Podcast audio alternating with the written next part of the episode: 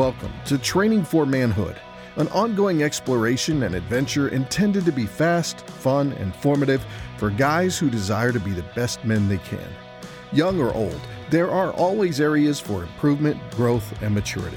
We hope you'll pay attention and put into practice the useful advice you hear on this podcast. But remember, the goal isn't just to listen, but to do what you learn. Welcome to Training for Manhood. All right, welcome back to Training for Manhood. This is Dan Panetti, and I've got my buddy Mike Thornberry back with me, and we're uh, we're talking. We're going through a little journey, um, trying to uh, trying to help um, maybe us, uh, hopefully some other men as well, but trying to help men understand um, manhood. This this journey of manhood um, really is, in, in, a sense, right? It, it is action oriented, right? We are not passive. We are not spectators. We are uh, to be men engaged.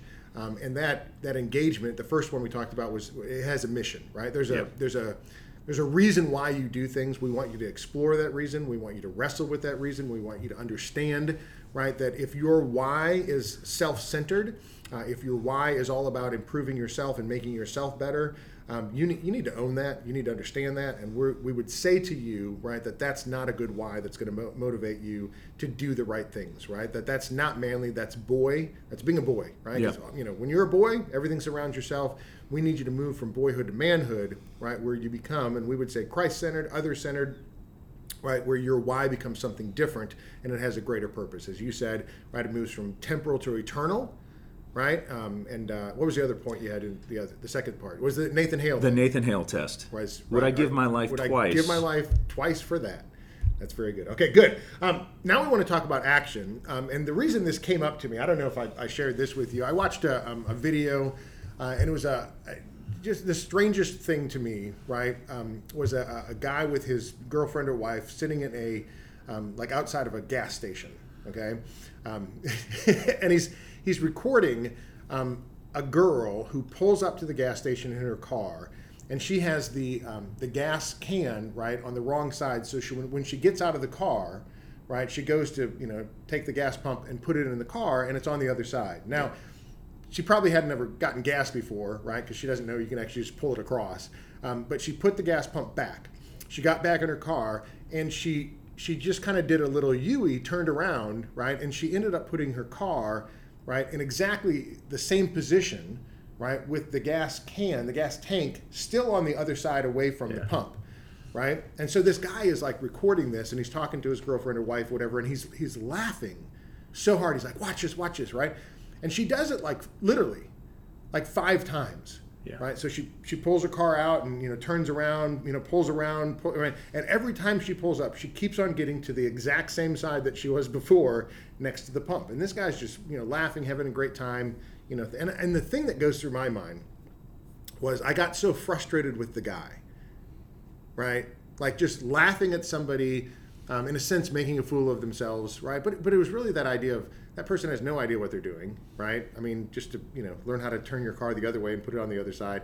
Um, but just that, I think that that's what I see so much today, right? Not just in young people, right? But here's the deal: we, we kind of hide behind our phones and we record like other people's lives, but we don't take the the step of actually getting involved, right? Just to you know, hey, I'm going to hop out of my car, I'm going to run over there, just knock on your window and say, hey, can I just help you, you know, scoot your car over here so you know how to do it, or just kind of show you how the, the gas pump actually pulls all the way across and you can actually put it in even though you parked on the wrong side. And I got frustrated because as a man, right, when you see something that's happening that's not appropriate or that's not good or that somebody's getting harmed or whatever, right, I see a generation of people that like they love just kind of recording it, laughing at it, posting a video of it, and moving on. And I'm like, that's that's not being a man though.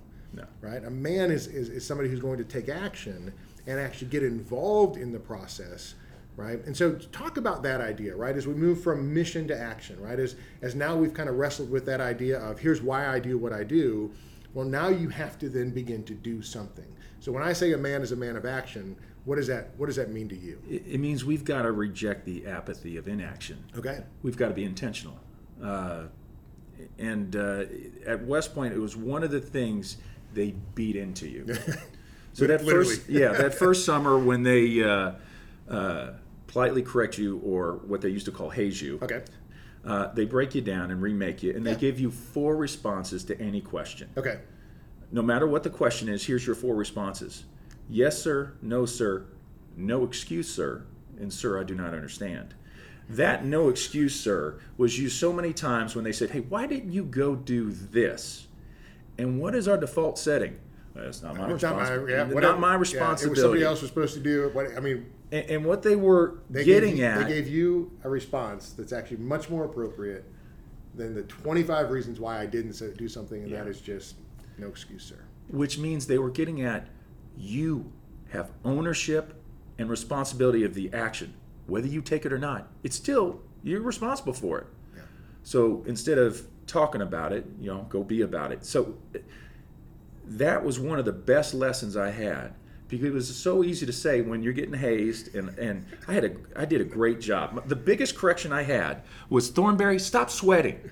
Now it is New York in the summer, Stop sweating. and I was I mean I'm, I was like a stuck I don't think I can actually do that. oh my gosh, it was such a mess. Uh, but that was a great training ground for why didn't you step up? Because the, the goal, the mission, we went back to mission of West Point was to develop leaders of character in service of the nation. yes. Which which means if there's something wrong and you see it, you're responsible. Yeah. And if you don't go do anything, I'm going to hold you accountable.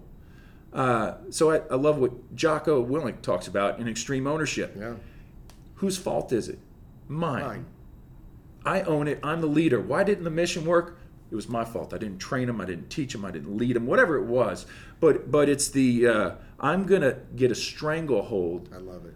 on the action because I see it and I can do something about it. That doesn't mean I can fix everything. That means I may be able to help though and, and get somebody right uh, right direction pointed that way.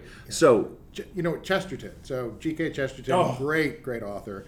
Um, there was a, a newspaper in Europe that put out a, you know, what, what's wrong with the world. Uh, and, you know, all these people wrote all these different things that, you know, went wrong with the world. Chesterton wrote two words, I am. Right? Just, just personal uh, accountability. Right, you know, I, I can't, I can't worry about what's wrong with you, what's wrong with him, what's wrong with them. Right? I, here's Yeah. the deal: I'm responsible for me, right? I'm the problem, right? And this is what I'm going to take and I'm going to do and I'm going to fix. Yeah. Right? So I love that whole idea that um, that inaction is still action. you're still choosing to do something even if it's nothing. something, even if it's nothing. And, and that's the thing that, right, that I see boys, right, feel like um, that sometimes it's like, you know, hey, I don't want to be a part of that. I don't want to do that. Um, but it's like, okay, you're making a choice then not to be a participant in that, right? Which makes you a spectator, and that's not what manhood is about. Manhood is not No. about being the spectator. Manhood is about actually being on the field, right? Go go back to my, you know, Teddy Roosevelt, right? Yeah. you're the man in the arena In the arena. right? And and that's a so much better place to be, right? As he writes at the end, right? Than that poor, dark, cold soul, right? Who you know knows neither victory nor defeat, right? So if you're not in the game, right? I mean, we just you know went to a high school football game last night, and and uh, and it was frustrating because you know that you know my team that I was rooting for lost, right? But the reality is, is I didn't lose because I wasn't playing Yeah. Right? And I think manhood, you know, you have to understand it's not a spectator sport. You're you're in the game, right? And you either win or you lose, but at least you're out there doing something, and Yeah. that's the call for for a call to action. Yeah, absolutely. They, they had in some of the, the offices in West Point where you would go a saying that everybody remembers in absence of further orders, attack. In- other words, don't sit there Don't and sit wait. Yeah. Go take action. Yeah. So uh, you, you went to Texas, right? Yes. So I got a great story. Oh no. so this was told to me as I was applying to West Point. And there's a beautiful grass plain in West Point. I'm sure there's a beautiful green quad down at UT. Yeah, it's all concrete. Concrete. it's well, in Austin, there's a so- small patch, like a nine small by nine. Yeah. So uh, a guy Nice. goes and tours UT, and and uh, uh, he's walking with his family, and he's getting a guided tour by you know one of the students, and you know there's a couple beer cans on the the quad, and and the student goes, "Oh my gosh, the party last night was crazy." And then the, the family goes to West Point, takes the same tour, and there's a can on the plain. And the cadet goes up, I'm so sorry.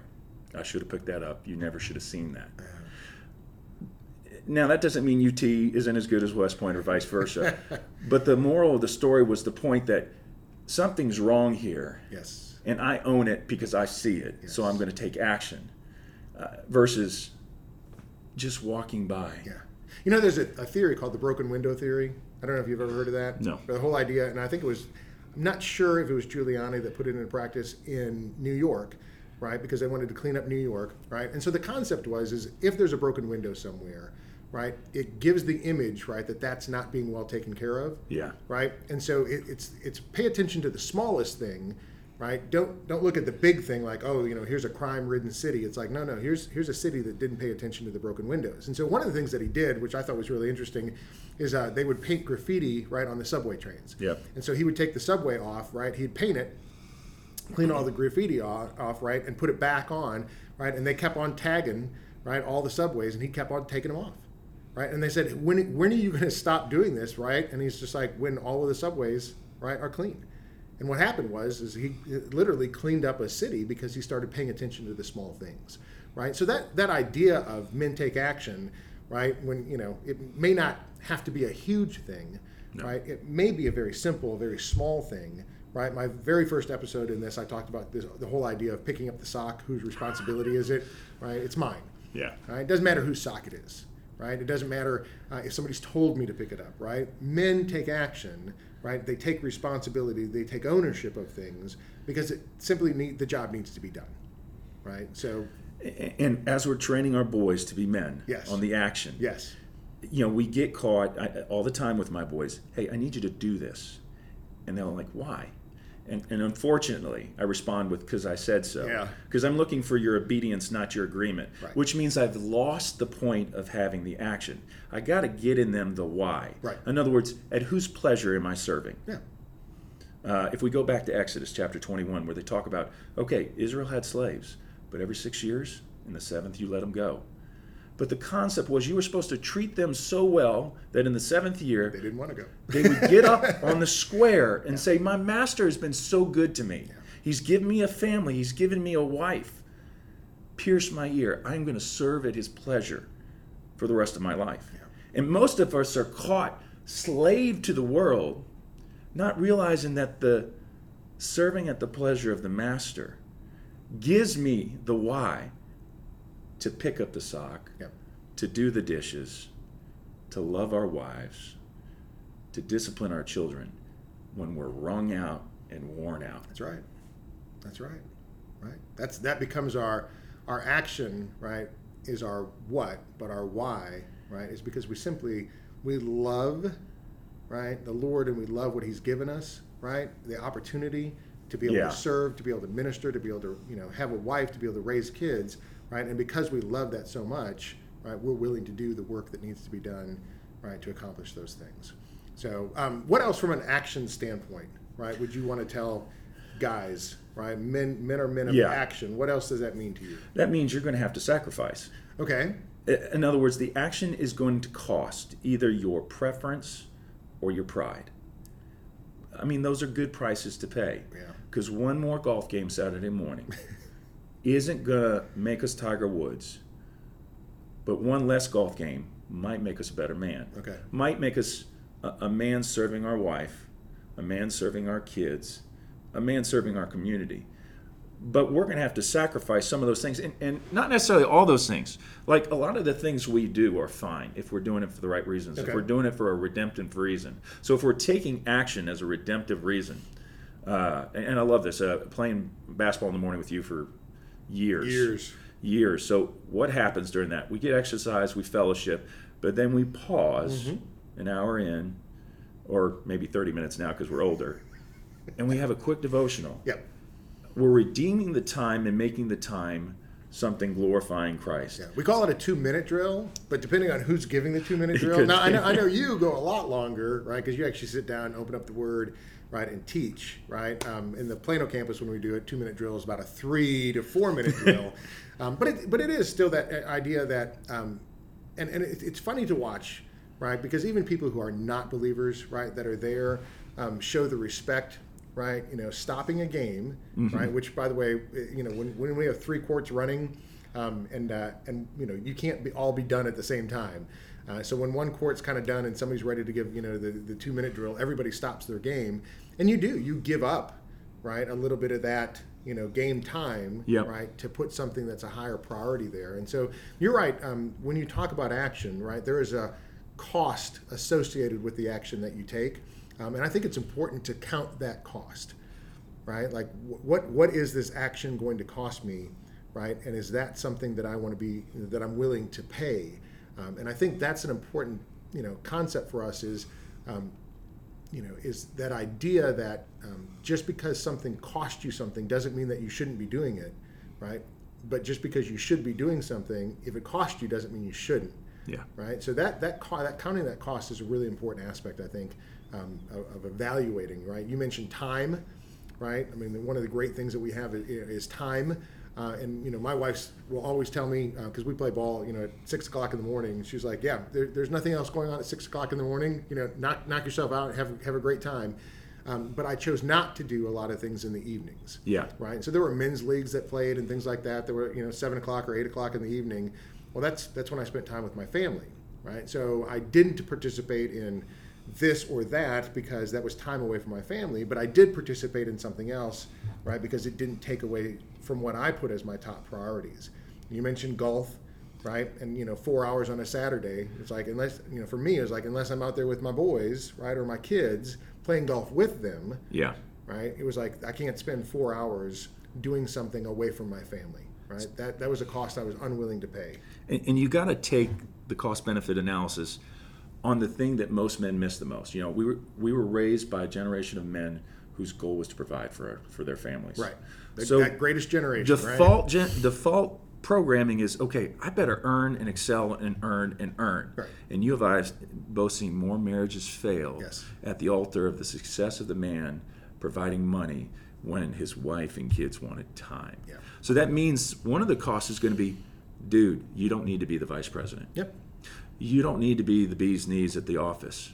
Matter of fact, you could make a bigger impact not being the vice president Yeah. and being on home uh, at home on time and being the voice of reason inside of a place, especially with the stress that we've been going through the last 18 months where why aren't you stressed out the way I'm stressed out? Yeah. That's a cost we just don't pay attention to. We're so happy with the next promotion, the next job, and that little bit of money and that little bit of power and that little bit of pride has no value at home. So I, men- I mentioned this in an earlier episode. I talked to our high school seniors Yeah. as they're about ready to go to college. And one of the things I say, and, and this isn't, you know, it's hard to put things in just you know black and white terms, but I said, listen, if I if I could tell you that you were going to be successful in one area of life and fail in another, right? So you're going to be successful, right, either in life and family, right, and fail in business, or you'd be successful in business and fail in life and family. Which one would you choose, right? And these are high school seniors, so they, they haven't kind of made that you know path and that decision yet, right? And you know we're at a, a Christian school, so they all give me the right answer. They all say, "Hey, I'd fail in business to be successful in life and family," right? And then the next question I ask them is, "What are you doing for the next four years?" And they're like, "Well, I'm going to college." I was like, "Well, what are you going to study in college?" They're, they're going to study, right, a particular discipline that's going to help them be successful in business, right, and whatever whatever business you know path that they've chosen. I said, okay, so here's the deal: the chances of you failing in business, right, are going down dramatically because you're spending four years and who knows how much money, right, to train yourself to be successful in whatever business venture you're going into right? Which is great. That's fantastic. I'm, glad that you're doing that. I said, but what are you going to do for the next four years to make sure that you're going to be successful in life and in your family? Yeah. And, they, and they look at you and they go, I don't even know what that means. And I said, that's the problem. Yeah. That's the problem, right? If I if I said, "Hey, I want you to be a great volleyball player," I would go get a great volleyball coach, right? And they would sit there and we would hit balls and we would be, you know, doing training and right. If I said, "Hey, I want to be a great football player," I'd go get a great football coach. I'd get a strength and condition. And the, the funny thing is, is like every parent that's listening right now knows, yeah, that's exactly what I'm doing for my son or my daughter right now, right? Uh, we're you know we're training him, you know, in baseball, and he's going to be a great baseball player. And I'm like, that's that's that's great, but he's going to be a great man Yeah. right? I, I know he's going to hit the curveball because he's seen a thousand of them, right? But is he is he going to be a great man? Is he going to be a great husband? Is he going to be a great father? Right? Are you training him in those things as well? Right? And Yeah. Paul, when Paul writes to Timothy and says, training in godliness, right, is as good as physical training. In fact, it's even better. Yeah. Right? Because it has value for this life and the next. And so my thing is always, you know, I don't. I'm not saying don't train for baseball or for basketball or for whatever your sport is. I'm not saying don't train in that. I'm saying make sure that your spiritual training and the training for things that are really important at least matches that, Yeah. right, in the training level that you're doing. And as an athlete, or, or maybe I should say ex-athlete, Uh, well, no, you're still a good athlete. uh, I trained. Uh, It, it, the amount of training was ridiculous Constant. for '96, right. uh, and then we tried to qualify for 2000, and the team broke apart. We performed horribly, and I've never been so low in my life after I realized I put all this time, energy, and effort on this thing that I thought was going to fulfill me. right. The same thing we say to our kids: I want them to be successful, and I peak and I crash when we don't qualify for the 2000 games. And I'm sitting there with the ashes of my investment and nothing to show for it. And I spent zero time on, because at this point I'm married. We got married right after the 96 games. Four years later, I've got nothing to show for it. And I'm just cratering because what is the worth of my life if I'm not what I'm building myself up to be this great achiever? And we've just failed. I've failed. Uh, and that's the problem when I'm anchored in things that aren't eternal, not in the mission, not taking action for the real side of my life that is going to matter far more than the result of the game. Which, which is why you wanted to, when I said I want to talk about men are men of action, which is why you wanted to say, let's look at the mission first. Yes. Right? So if we're going to climb a ladder, let's at least ask, right, what mountain we're putting the ladder up against before we climb to the top and go, I've achieved this. And then you realize, but this is not important. Yeah. right? This is not fulfilling. This is not significant right? Because when you get to the top of the ladder when you're you know 60 70 80 years old and you say hey this is what my life has been about when it hasn't been about the right things and you turn around and you look at the wake of destruction and devastation that you've left behind you Yeah. right? You, you look at you know the, the marriage and the kids that you know now you're distant from and they're no longer there right? But you have succeeded in your business world but you have failed in life. That's a terrible place to be. And i know unfortunately um, so many men that are there. Yeah.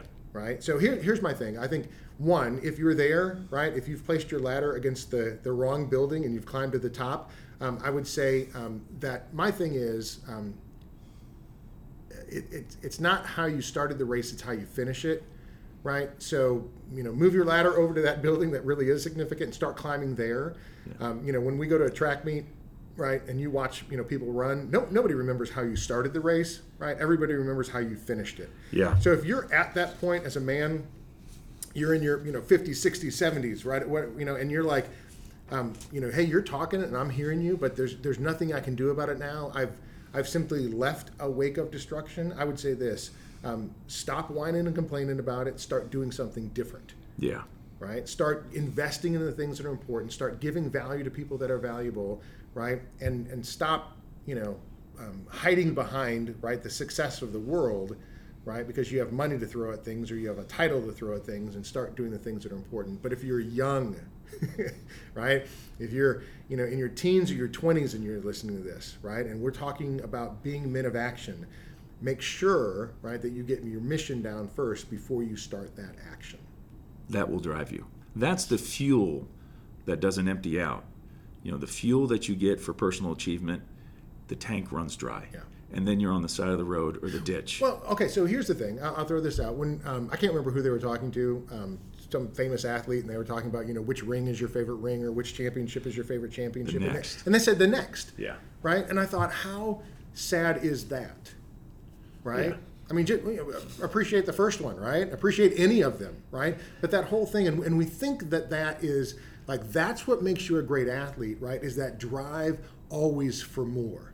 yeah. Okay, it may. I'm not going to argue that, right? But I'll tell you this: that's probably what makes you a, a lousy husband and a lousy father, right? Because you're driving for more, right, in something that isn't going to fulfill you, right? Because if you're constantly going for the next, the, you know, the next championship, the next this, the next that, and I'm willing to sacrifice everything to get it, right? Part of that question that you're you're asking is count the cost of what are you sacrificing Yeah. right? Is that next championship worth more time away from your kids and more time away from your family, right? So when uh, when Trish and I had uh, first uh, gotten married, right, and uh, we were pregnant with Preston, um, my job, my, my goal in life was always to run for uh, office, right? I love politics, always wanted to be in politics.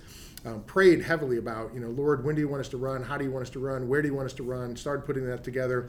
Um, and God brought along my path uh, a guy who was a state representative. I went and met with him and I just said, hey, I want to run for office. And he looked at me and he said, let me just give you one piece of advice. I was like, all right, here it is. One piece of advice. He said, uh, pick politics or pick your family. And I was like, that's not the piece of advice I wanted. right? I was like, eh. But but I went, okay, Lord, what, what do you want me to do with that? Right? Because for me, it was an easy choice. Right? I'd pick my family. Yeah. And so I went back and you know told Trisha, and we just prayed about it. And I, I just felt, I felt like the Lord was telling me, right? I don't need you to run until your kids are grown and gone. Okay. Now we were pregnant with you know with Preston at the very beginning, right? So it, in my mind, it was like, oh, okay, you know that that'll be great. I won't run for office. I won't invest in this until my family, right, is you know Yeah. is established. And then you know, four kids later, um, I still have a kid in high school. I still haven't run for office, and I'm still glad that I haven't because I still felt like the Lord was saying, right, pick your family, pick your family, pick your family, right. Your family wins that you know, that choice, right, every single time. Right? Does that, now, does that mean that God hasn't used me in, in ways that I've enjoyed and that I've loved and I've, I've been able to work? And the answer is no. That's been great, right? But I've always put, right, um, you know, my relationship with the Lord and my family above those other things. And I think that's a, a really important reminder to us. Everybody wants to follow Christ till he actually tells you where he wants you to go. Oh, Uh, it's it's that same yeah. gut says, check. Go Wait here. a 2nd You're like, wait a sec. Guess what, Mike? I don't need you to be an Olympian. I don't need you to be a West Point graduate. I don't need you to be an achiever. I just need you to, you to be a man after my own heart. And just go love your freaking family. And trust me, that'll have more impact than any championship you've ever won. Yeah, Yeah, that's good stuff. So, um, men are men of action, but our action plan is stop, count the cost of what you're doing, right? And look ahead to where you're going and ask yourself, is that the path that you want to go? I think that's the question. Thank you for listening to Training for Manhood. If you found the conversation to be valuable, make sure to rate us where you listen to podcasts. Also, check out additional content on our website, trainingformanhood.com. That's training, the number four, manhood.com. Until next time, in the words of King David, be strong and show yourself a man.